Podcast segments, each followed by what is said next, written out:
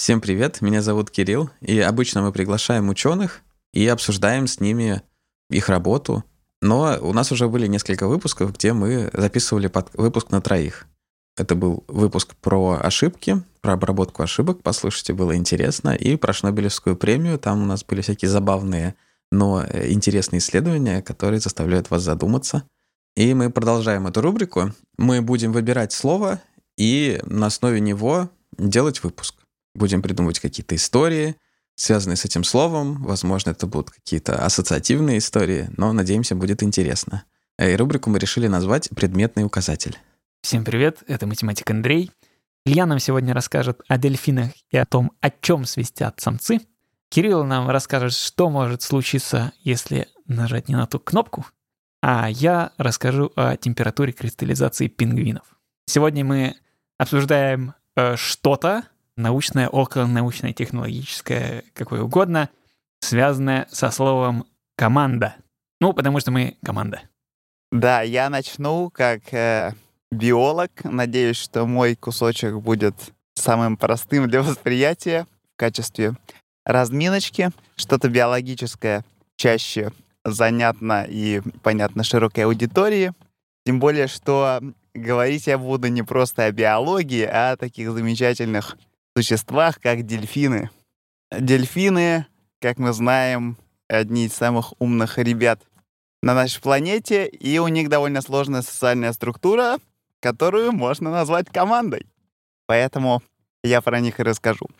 Я расскажу о нескольких исследованиях, выполненных австралийской группой из Университета Западной Австралии под руководством Стефани Кинг в заливе Шарк-Бэй на Афалинах. Это бутылконосые дельфины, вроде считаются одними из самых умных, э, дружелюбных, и вот у них довольно сложная социальная структура. Бутылконосые?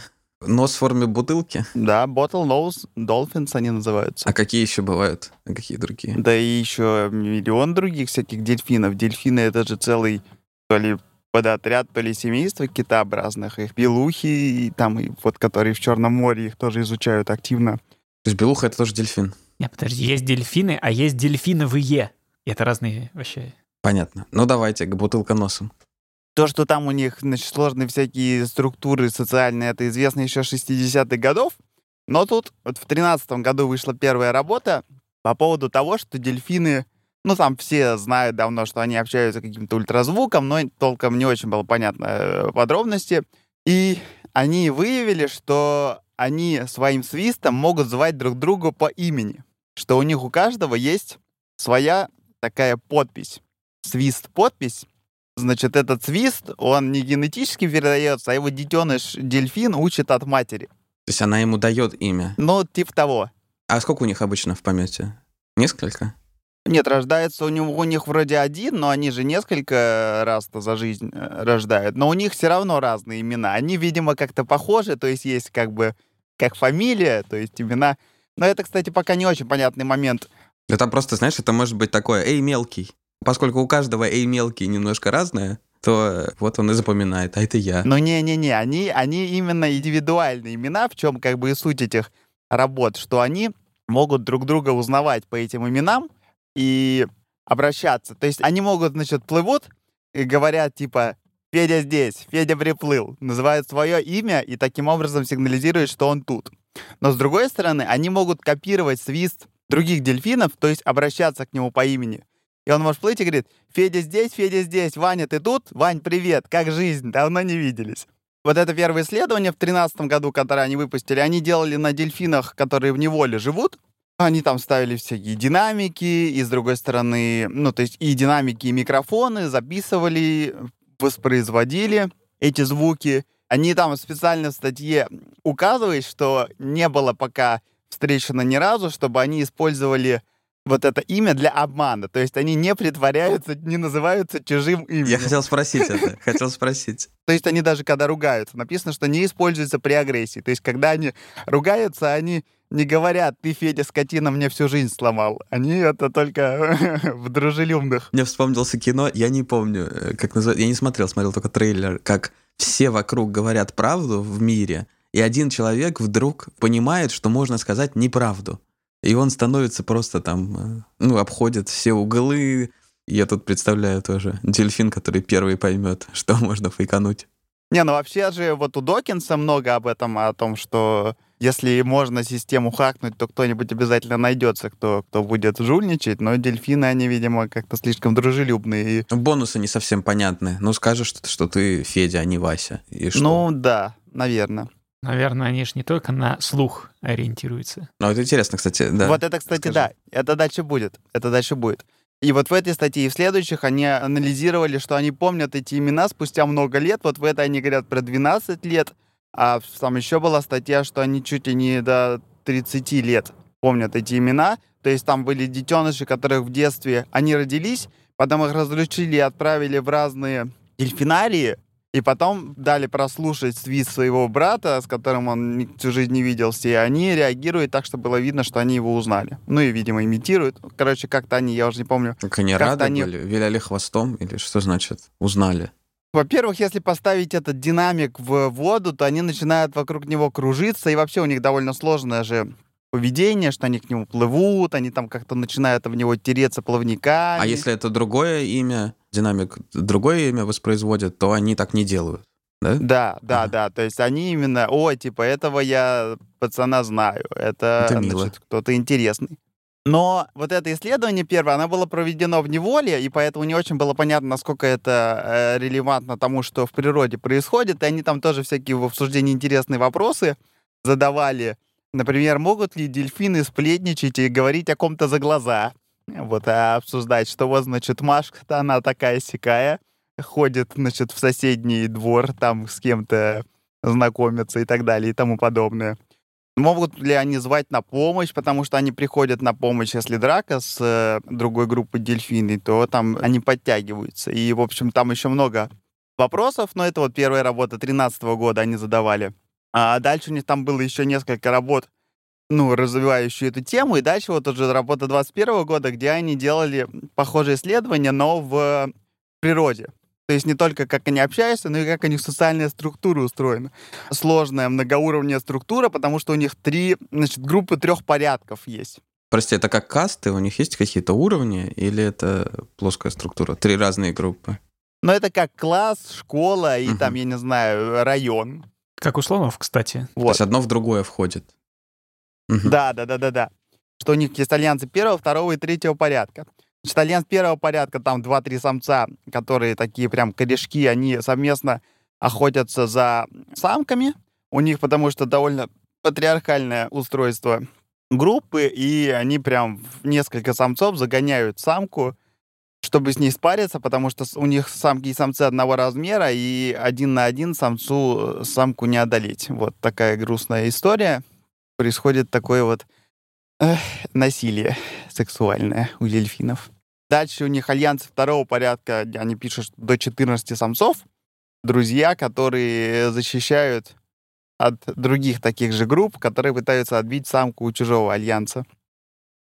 И альянс третьего порядка, которые, ну, они не постоянные, они могут объединяться, если какая-то группа самцов дальних приходит, то они могут объединяться уже в большие группы, чтобы, ну так, это как бы на войну собраться, а потом, когда это навалять ребятам соседнего двора, то обратно по своим альянсам второго порядка разбежаться. И что удивительно, что вот альянс первого порядка, где всего 2-3 самца, они часто меняются. А альянс второго порядка несколько десятилетий может держаться, там, до 40 лет они говорят.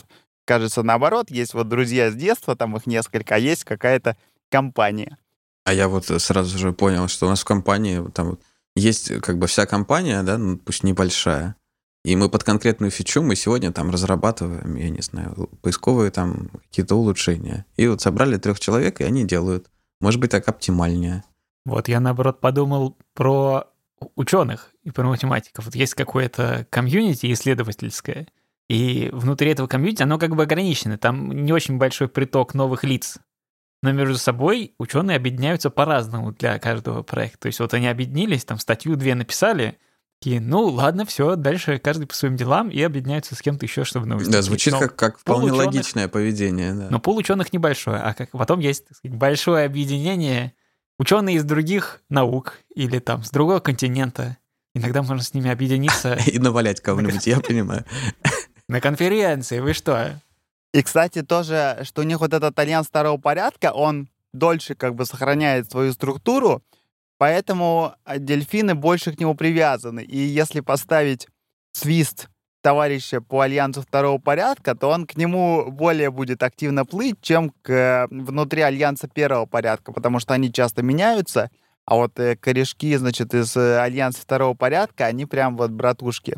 Прости, я не понял, но это же одни и те же корешки. Ну, то есть у тебя те, кто входит в альянс первого порядка, это те же самые корешки, или просто они уже близкие, и ты на них так не обращаешь особо внимания? Если ты сравнишь, видимо, насколько сильно они связаны альянсы первого порядка внутри альянса второго порядка, они, видимо, да, не будут отличаться. То есть реакция, видимо, внутри первого порядка не будет не сильнее, чем внутри второго порядка. То есть к своим ты будешь э, внутри типа вот этого маленького тройничка, ты будешь к ним относиться примерно так же, не сильнее ты будешь, как ко второму. Угу. Ну да, да, видимо так. И тоже они в, это, в конце задают вопрос, на что у самок тоже есть свист, но про них не очень вообще пока понятно, о чем свистят самки. Вот, о чем они там сплетничают о своем Вот это было бы хорошее название выпуска. О чем свистят самки. Так вот, последние исследования уже 22 года. 30 лет они наблюдали за 10 альянсами второго порядка и пытались понять, какая, собственно, выгода эволюционная и генетическая вот от структуры отбирали они генетический материал у всех дельфинов и их потомкам и показали, что чем прочнее социальная связь у самцов, чем у них больше друзей, тем они более эволюционно успешны. То есть дельфины, они не одиночки, у них, ну, как бы, невыгодно иметь, значит, быть такому одному этому альфа-самцу, который всем это самое пытается навалять, что выгодно дружить, кооперироваться, иметь большие горизонтальные связи, как ни чем модно говорить, нетворкинг. Самки предпочитают самцов, короче, с широким нетворкингом. И у них рождается больше детей. Они тоже там в этом исследовании, они снимали с дронов прямо этих, э, значит, дельфинов. И под водой как-то снимали, чтобы их более подробно описать их вообще коммуникацию и взаимодействие. И что у них, как у них, собственно, дружба-то у самцов проявляется, что они прям вместе плавают синхронно, друг друга там потирают и шлепают плавниками, э, вместе там как-то кричат и поют. То есть у них довольно богатое социальное поведение. Ну, так звучит странно, но если вспомнишь всякие спортивные ивенты, то там примерно такое поведение, мне кажется, и есть. Да, и тоже есть такая гипотеза Роберта Донбара. Ну вот мы обсуждали в выпуске с Ларисой Моровицей про Донбара и про социальный вот этот вот круг, что речь у людей в процессе эволюции появилось место груминга, что когда стала слишком большая группа, мы всех физически погрумить почесать э, не можем, и мы стали... Это вот э, съесть клопов, да, перебрать волосы, да, да, да, да, да. друга. Вот. Речь — это такой дистанционный груминг. Мы чесать языком стали вместо того, чтобы чесать э, руками. Довольно старая и, в общем-то, более-менее общепризнанная гипотеза, и вот эти работы, они показывают, что, возможно, у дельфинов тоже какая-то такая история есть, так как у них большие группы со сложной социальной структурой, они развили какое-то свое подобие речи для поддержания вот этой структуры индивидуальной, чтобы вот общаться как-то на расстоянии, потому что они пишут, что в первом порядке, где дельфины близко находятся, у них более выраженный физический контакт, вот в этом в контакте первого порядка, а в альянсе. А в альянсе второго порядка, где они уже далеко, когда больше 10 метров между ними расстояние, то у них уже вокальная коммуникация более активна, чем физическая, и она как будто бы вот настолько же прочно связывает альянс, потому что вот эти вот альянсы второго порядка, как я говорил, десятилетия. Помогает поддержать группу. Да, поэтому речь вот она важна для поддержания социального вот контакта.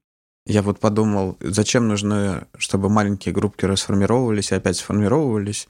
Может быть, это тоже какие-то плюсы дает в смысле того, что генофонд как бы более такой разрозненный. А то если мы все время втроем, А вот самки, интересно, как они интегрируются вот в эту мужскую, получается, такую сетку, корсет? Они же с ними мигрируют тоже или как? Или они просто отдельно существуют как-то? Я не знаю про дельфинов. У шимпанзе есть две параллельных иерархии. Отдельная иерархия самцов и отдельная иерархия самок. И они там внутри, каждый сами выясняют свои отношения.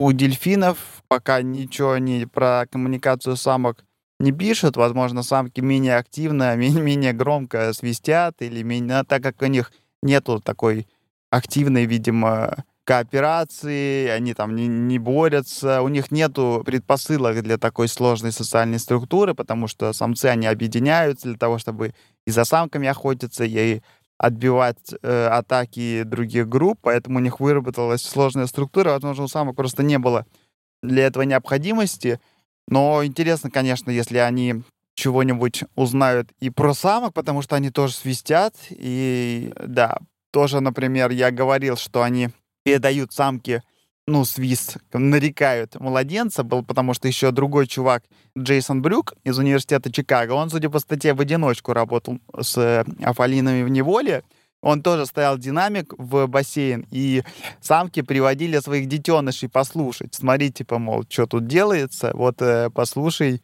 может, чтобы он запомнил, или просто как бы по фану. А если этот динамик из воды вытащить, то он пишет, что они расстраиваются и злятся. Начинают, значит, это кричать, хлопать плавниками и требовать, чтобы вернули их любимый динамик.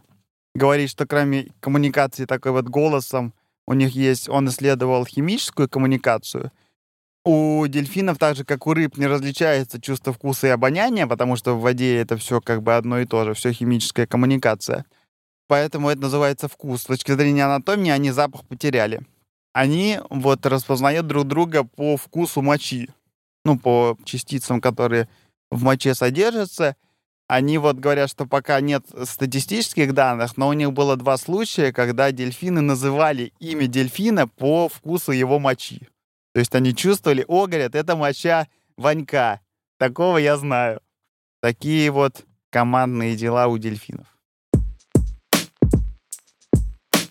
Были ли у вас когда-нибудь э, в лаборатории какие-нибудь, знаешь, такие ой-ой-ой моменты, когда ты что-то не туда налил, и оно там бахнуло, или, или что-то не так сделал? У математиков, мне кажется, аналог этому, это когда выпущена статья, и потом ты понимаешь, что вот здесь ты был не плюс, а минус, и это полный провал. Слушай, когда уже... Ну, у меня было много косяков, конечно, всяких. Вот я помню, ты крысу как-то отпустил и не мог поймать. А, ну это-то дело привычное. Нет, самый мой, наверное... Не, у меня было два таких основных косяка. Один раз, когда на, у нас была одна клетка контрольная, одна клетка, которую нужно было уколоть препаратом, и они были подписаны вместо нормального, значит, подписи, было подписано клетка 1 и клетка 2. Вот, Хорошее название, совершенно безопасная среда для работы. Конечно, мы перепутали и укололи их не тем, и, да, это был провал, хотя все-таки не совсем мой. Вот. А другой провал, прям провал-провал. Вот. Если бы такое случилось в Европе, мне в голову оттяпали, когда ну, мы опытной группе колем препарат, а контрольной группе просто физраствор. Там лежала пробирка с надписью «физраствор». Я так, не делайте никогда, не читайте, что написано на пробирке. Берите физраствор, значит, в фирменной банке. Вот, мы укололи физраствором крыс, а оказалось, что это был не физраствор, а спирт. О, вот, и крысы все, к сожалению, погибли. Это грустно. Я, собственно, сравнительно недавно, такое происходит постоянно у программистов, мне кажется. Это один из моих таких страшных снов. Знаете, вот эта история, когда сидел программист вечером в ночи и случайно удалил, значит, базу данных и все продакшн, значит, штуки.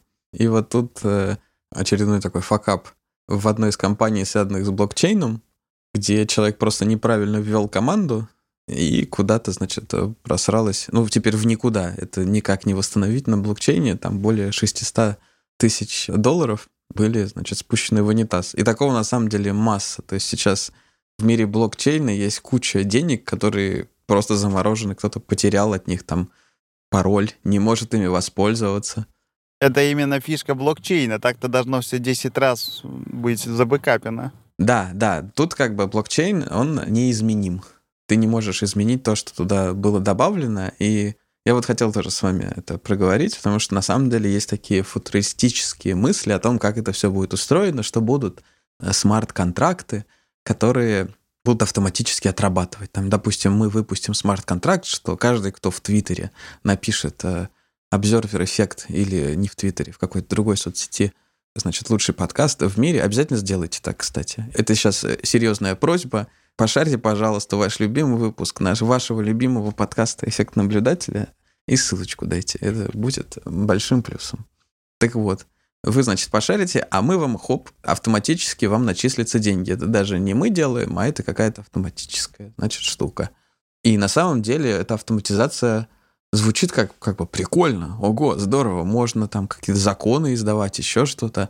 С другой стороны, это типа бездушная машина будет решать.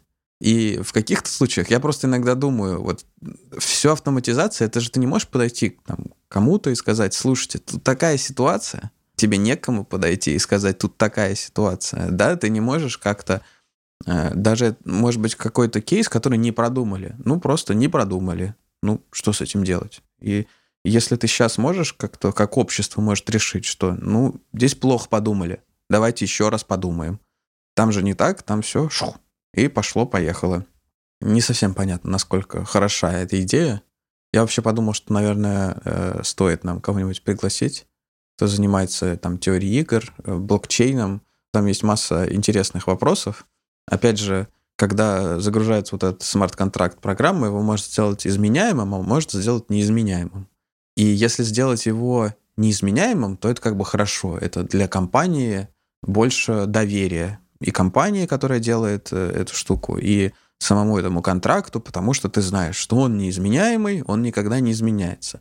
С другой стороны, был какой-то человек, программист, который сидел и писал этот контракт, и наверняка сделал там ошибку. Ну, мог сделать ошибку. Но я бы себе не доверился. Но... Программ без ошибок действительно очень мало известно. Очень сложно, да. Тем более, что как-то новая вещь. Если достаточно сложная штука, да, то, возможно, будет ошибка но ты изменить не можешь. А если ты сделаешь изменяемым, то тебе как-то будет мало доверия. Ты что, это ты хочешь поменять это потом? Это нельзя. Возникают такие вот казусы, не совсем понятно. Но я себе представляю, как бедный программист, который реально ввел команду и просто потратил в ноль 600 там, тысяч долларов. И там кто-то миллионы тратил. Это просто какой-то адский ад. Я про себя думаю, у меня иногда бывает такое, что-нибудь там делаешь, удалишь, и прям сердце а, нет, все в порядке. Поэтому доступ к каким-то продакшн данным, когда ты можешь взять и что-то удалить, довольно стрёмненько. Потому что бывали истории, когда там выкладывали ключи случайно доступа и просто удаляли все данные компании. Просто программа заходит на сервера компании в облаке, и в облаке просто говорит, удалите это, удалите это. Все удаляется полностью, и получается, можно взять и просто вычеркнуть компании существования сейчас. Если она полностью в облаке, это какая-то айтишная компания, это стрёмно. Наверное, айтишные компании делают миллион бэкапов, ну, на это, на физические ну носители. Ну да, но ты, ты же видишь, что происходит. Ну, все, все делают люди сейчас, и люди делают ошибки. Особенно, знаешь, вот это замечательный твой пример — Потому что можно спроектировать систему так, что человек, который сядет, и он увидит, у него там, не знаю, продакшн, у него большая красная кнопка, там, удалить все, и он понимает, что на эту кнопку надо подумать. Подумать надо. А если там будет написано кнопка 1 и кнопка 2, вот э, в этой ситуации сложно. Это отчасти как бы, сложность вот проспроектирования и как-то правильно сделать э, систему сдержек и противовесов, чтобы оно так не происходило. Есть действительно много всяких методик, э, в частности, в веб-разработке, например, которые связаны с тем, чтобы запускать код песочницы, и у песочницы были ограничения, что она может делать, а что она не может делать. То есть заранее выдавать разрешение. То есть сначала прописать, что можно делать, а что нельзя делать, и только потом уже пытаться что-то делать. А с другой стороны, есть же большая наука про верификацию программ. То есть сначала заявить, что программа должна делать, а потом так писать код на таком специальном языке программирования, чтобы быть уверенным, что программа будет делать ровно то, что заявлено. Но это до того момента, если программа что-то может удалить, но она же в какой-то момент должна это удалить, данные. Опасность. Да, у нас э, те, те же всякие законодательства GDPR и все такое, что пользователь может прийти к компании и сказать, удалите мои данные, не хочу, чтобы вы, значит, про меня что-то собирали. Вы, кстати, можете прийти в Facebook там куда-нибудь и сказать, я не знаю, они ну, удалят, не знаю насколько, действительно удалят, но что-то, наверное, удалят. Если она это может делать, ну, значит, может. А дальше придет человек, нажмет не ту кнопку. Удалить все. Наверное, не нужно делать такие кнопки, удалить все. Насчет э, обещаний и ошибок, которые приводят к потерям, мне, ты начал, мне сразу вспомнилась эта история. Значит, в 92 году компания Pepsi э, решила устроить большую рекламную кампанию на Филиппинах, потому что там все пили Кока-Колу. Pepsi такая, ну это большой рынок, надо выходить. Но и они устроили лотерею. Значит, лотерея всего разыгрывалась э, 2 миллиона долларов всякими мелкими призами, но два человека должны были получить 40 тысяч долларов ну, как обычно, лотерея, все это в детстве помню, значит, надо крышечку открутить, под крышечкой номер. Если номер правильный, то вот, типа, ты... Два э, велосипеда собрать, я помню, две части велосипеда. А, победитель, да. Вот там должно было быть два человека, которые получат 40 тысяч долларов. Значит, в 92 году на Филиппинах это сумасшедшие деньги. Но так вышло, что на производстве произошла ошибка, и вместо двух крышек с нужным номером они напечатали 800 тысяч.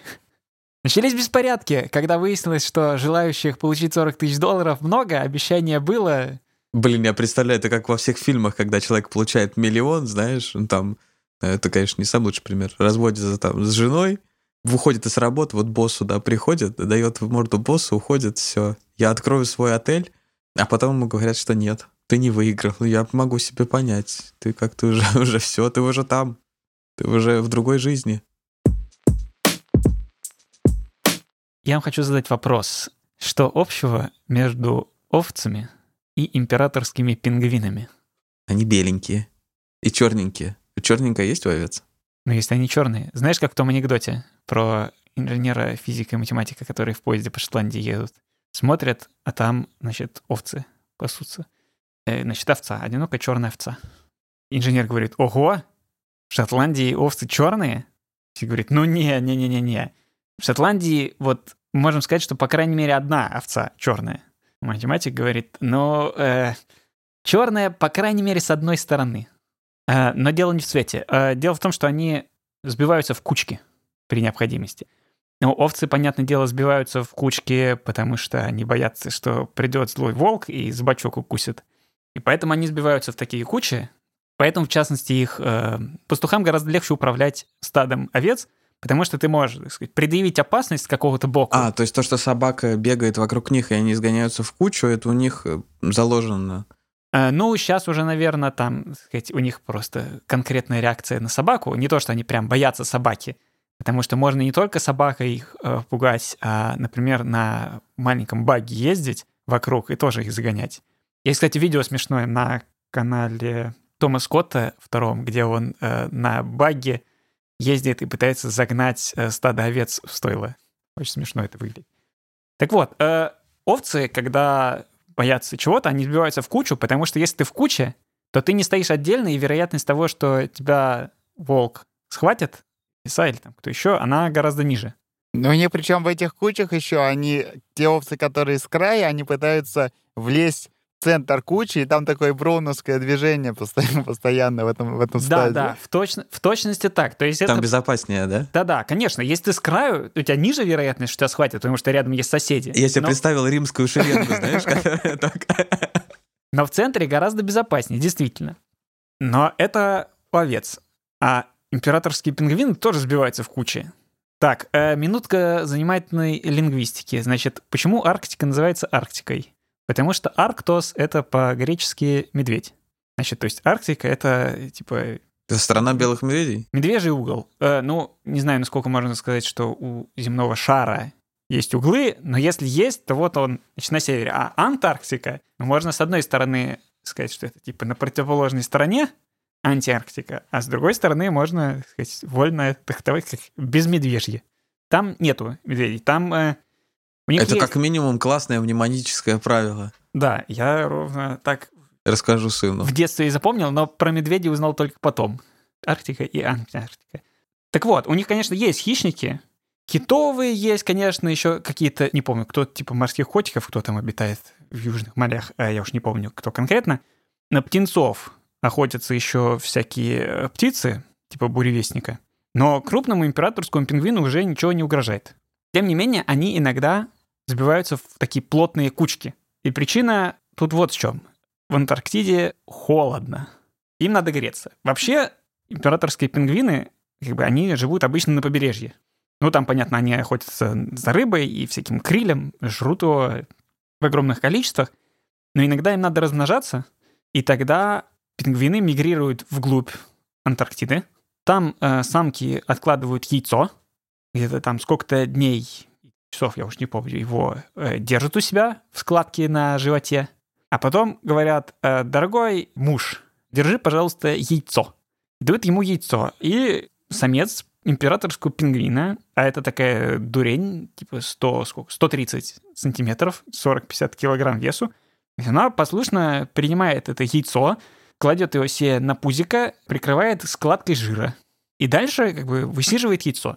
То есть у них, в отличие от других многих пингвинов, нет э, гнезд. То есть есть э, всякие разные пингвины, и, и про них много тоже смешного, как они там камушками торгуют из гнезд. Но вот у императорских пингвинов, это и императорские, и королевские пингвины, которые похожие, но поменьше, у них гнезд нет. Они потому что просто стоят как бы и высиживают гнездо у себя в складке на животе. А самки при этом уходят обратно на берег, ныряют там спокойно и кормятся. А самец типа откормился уже раньше, и он там стоит такой, э, держит у себя в животе яйцо, и как бы и стоит просто, вот высиживает ничего не ест при этом, потому что там нечего есть в глубине Антарктиды. И вот он просто стоит и стоит. Но иногда ходит туда-сюда. А в Антарктиде, как я уже сказал, вообще-то холодно. Там температура может типа минус 50 градусов Цельсия, ветер свищет, в особо плохих случаях 200 километров в час. Я уже не чувствую себя таким хорошим папой. Есть люди, которые прям запариваются.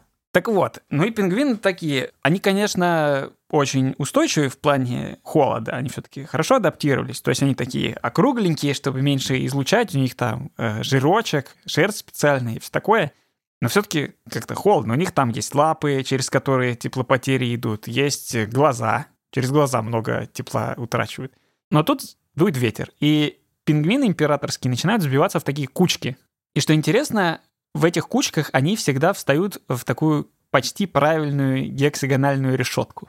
То есть, если ты видишь двух пингвинов, которые стоят рядом один к другому, то, естественно, ты приткнешься как бы не как попало сбоку, а ты встанешь так, чтобы касаться или почти касаться их обоих. Понятно, что они так выстраиваются, ну как э, берешь какие-нибудь шары для бильярда, устанавливаешь на столе, вот они примерно так же кучкуются. То их все больше и больше и больше становится. Ну Но... да, им нужно занять какое-то минимальное пространство. Да, они пытаются, этом... так сказать, поплотнее стать. Плотнейшая упаковка, она вот такая, какую мы ожидаем на плоскости. Ну, там понятно, что они все-таки не очень любят, когда остальные их прям совсем касаются, поэтому между ними какое-то небольшое пространство есть. То есть, э, если считать, что они как бы касаются, то надо считать, что вокруг э, пингвина еще такая небольшая воздушная аура. оболочка есть, да, аура. И оказывается, что очень эффективно греться можно так. Потому что там в центре этого скопления температура поднимается до 20 градусов Цельсия. Это типа 20 градусов Цельсия — это норма. Это нормально. Надо на юг брать с собой костюм пингвина, чтобы греться. А, ну, они же под себя ходят, э, так сказать. Ну, Поэтому, жизнь я думаю, заставит не так раскорять. Пахнет, э, будь здоров. В общем, бывает даже и больше, и выше 20, но 20 градусов в центре скопления вообще нормально. Ну, это класс. Отлично. Курорт. В общем, очень эффективно. Но а дальше происходит то же самое, что с овцами. Овцы... Э, Все хотят тепла. Да. Ты как бы стоишь рядом в ряду других пингвинов, но ты как бы с краю. То есть тебя с одной стороны овивает ветер. Ты такой, ну, что тут холодно. И мы бы могли предположить, что им бы хотелось куда-то, так сказать, ближе к центру пробиться. Но тут есть проблема. Э, во-первых, потому что в отличие от овец, они как бы не очень пушистые и круглые при этом в сечении, если можно так выразиться, и стоят довольно плотно. То есть ты не можешь просто взять и начинать пробиваться в центр. Мне только спросить. Пустите погреться. В общем, да, никто тебя в центр не пустит. Но тут есть важный факт, что там же не просто холодно. Если просто холодно, ты как бы стоишь вокруг себя, э, обогреваешь пространство, и нормально. Проблема в том, что там ветер дует. И из-за того, что у тебя дует ветер, с одной стороны, гораздо холоднее, чем с другой. Сотрудничество у них в этом плане очень просто организовано. Каждый пингвин, конечно, хочет оказаться, так э, сказать, где-то в центре. Но его туда не пускают. И поэтому механизм, который происходит, чтобы все получили тепла поровну в среднем, он такой. Значит, эти пингвины, они, конечно, стоят вот так вот этой кучкой довольно кристаллической вершины гексагональной решетки. Но иногда там кто-нибудь начинает куда-нибудь шагать. Ну вот представьте, что стоят пингвины, и один взял и подвинулся куда-то. И ему соседние говорят, типа, э, ты чё вообще, давай отсюда, типа, что ты ко мне пристал? И сам начинает отодвигаться. А который за ним стоял, он думает, э, куда, куда пошел, и давай тоже за ним следом. И поэтому, когда один из пингвинов так немножко сдвигается, там происходит такая волна, распространяется. И это очень смешно выглядит. Вот если вы видели, как э, в метро... Я так подумал, как они заходят на эскалатор метро. Да-да-да, в точности так. Это ровно так и выглядит. Стоит такая толпа, и она так немножко покачивается. Там происходит синхронизация, такие волны, значит, как кто-то проходит, скается волна. Но эта волна, в частности, гарантирует, что они действительно будут оставаться в вершинах гексагональной решетки стоять. То есть э, кристаллическая структура, это вот, ну так условно, она поддерживается тем, что они время от времени шатаются, и по ним проходят волны. И эти волны исправляют дефекты этой структуры. Значит, ну и в частности, если ты с краю, то тебя иногда как бы типа выталкивает немножко. То есть если к тебе приходит волна, ты такой типа, э, э, а, где я, где я, где я нахожусь? И если ты с наветренной стороны, ты можешь начать как бы искать э, место получше, где приткнуться. Я вот сейчас подумал, можно же выйти из строя, обойти с той, с той стороны, Да. которая потеплее. Ровно это и происходит, и они так потихонечку, потихонечку смещаются, и в итоге с наветренной стороны, с переднего края, перемещаются на подветренную сторону. А там, надо сказать, заметно теплее. Не только потому, что там непосредственно тебе в морду не дует э, холодный ветер, но еще и потому, что тепло, которое в центре накопилось, Оно туда сдувается туда. сдувается. Мгм. И там такой, значит, тепловой хвост, и там можно тоже погреться. А через какое-то время ты же окажешься в центре, потому что А, спереди... этот процесс повторяется. Да, то есть ты ушел, а теперь человек, который думал... э, пардон, пингвин, который думал... Это грамотно. Это философская мысль тут теперь. Иногда нужно встать в конец, чтобы оказаться в центре. Да. знаешь. Да, то есть ты ушел, и другой пингвин думал, что сейчас его тут загораживают от ветра, значит, соседний жирный пингвин своими телесами, что он там прячется не в утесах, а в телесах.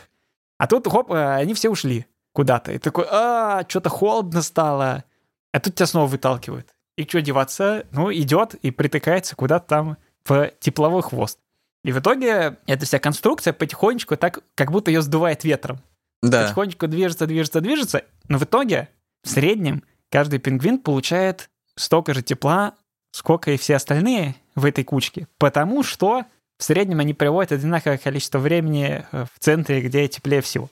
Понятно, что им не всегда нужно прям так уж сильно обогреваться, и иногда эти вот скопления по нескольку десятков, ну иногда больше пингвинов, они так распадаются. То есть в целом там у них довольно хаотично, но иногда они думают, что-то холодно, давайте собьемся в кучку. И там, получается, очень смешные картинки. Э, стоят пингвины врозь, и посередине такое, значит, скопление. Вот в точности, как ты искал, фаланга такая, значит, стоит, блок, и она синхронно ходит. значит, Тюк-тюк-тюк-тюк-тюк-тюк. Так покачиваясь. Мы обязательно приложим картинки, если есть видео, в наш телеграм-канал, поэтому приходите. Но удивительное здесь э, не только то, что они вот так вот движутся и что они сотрудничают, а то, что из этой вот их структуры кристаллической э, можно кое-какие выводы делать вообще о здоровье популяции. Почему? Потому что пока они только-только мигрировали, только засунули себе в складку на животе свое яйцо, чтобы высиживать, они еще откормленные и жирные. И им как бы тепло. Но они же не едят в это время ничего.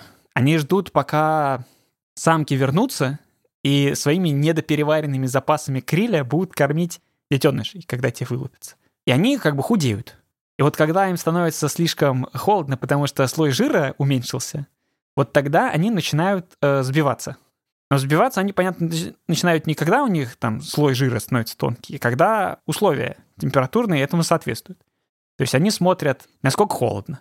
Но понятно, что у них нет термометра, они могут только воспринимать, типа, какая температура воспринимаемая, в которой, типа, пора греться. Ну, понятно же, это зависит не только от непосредственной температуры, но также Ветер там, понятно, да. сила ветра, Осадки. сказать, ну, осадков в Антарктиде, особенно в глубине, не очень много, там влажность э, низкая, но там солнечное излучение, например. Как тебя, греет на солнышке или не греет? Стоишь ты на равнине или в тенечке? Такого рода факторы. В общем, если примерно посчитать как-то воспринимаемую температуру, то при температуре минус 42,5 градуса Цельсия с 50% вероятностью они начнут сбиваться в кучи. То есть и тут ответ э, на все вопросы 42. Э, ну да, с половинкой. Ну, это погрешности просто.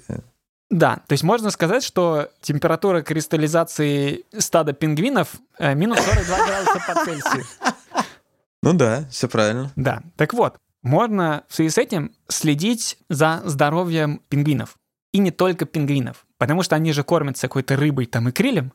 И если год был, так сказать, неурожайный, то они накопили меньше жирочка и начинают сбиваться в кучки, ну, раньше, потому что у них раньше становится достаточно тонкий слой жира, поэтому они сбиваются в кучки. А поскольку оценить количество крылья вокруг Антарктиды вообще не очень просто, а посмотреть на пингвинов, замерить температуру, посмотреть, при какой температуре они сбиваются в стае, в эти вот в куче такие плотные скопления, это какая-то конкретно измеримая вещь, можно из этого делать выводы о том, а что у нас там с рыбой в южных морях.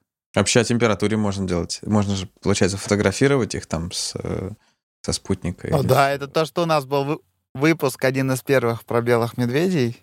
И также, так, также можно и пингвинов анализировать эти структуры, кристаллическую решетку пингвинов с дрона.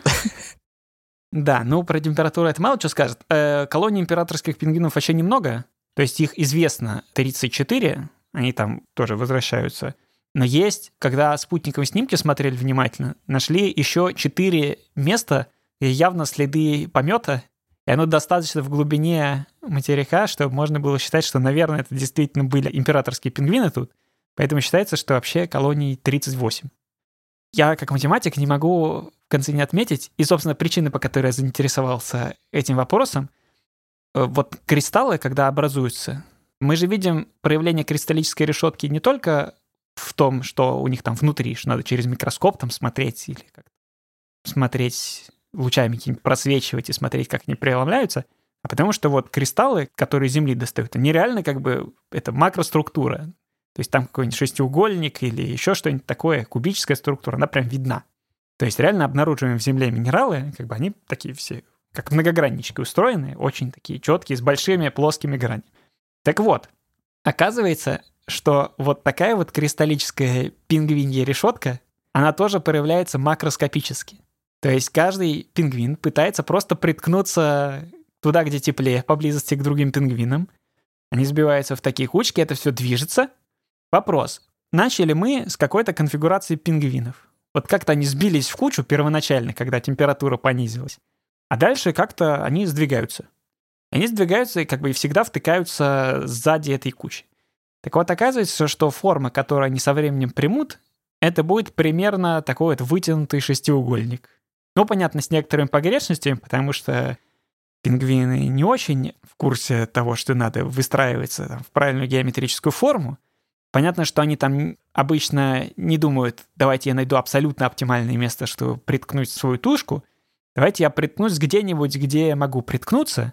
Ну и статистически это оказывается близко к оптимальному.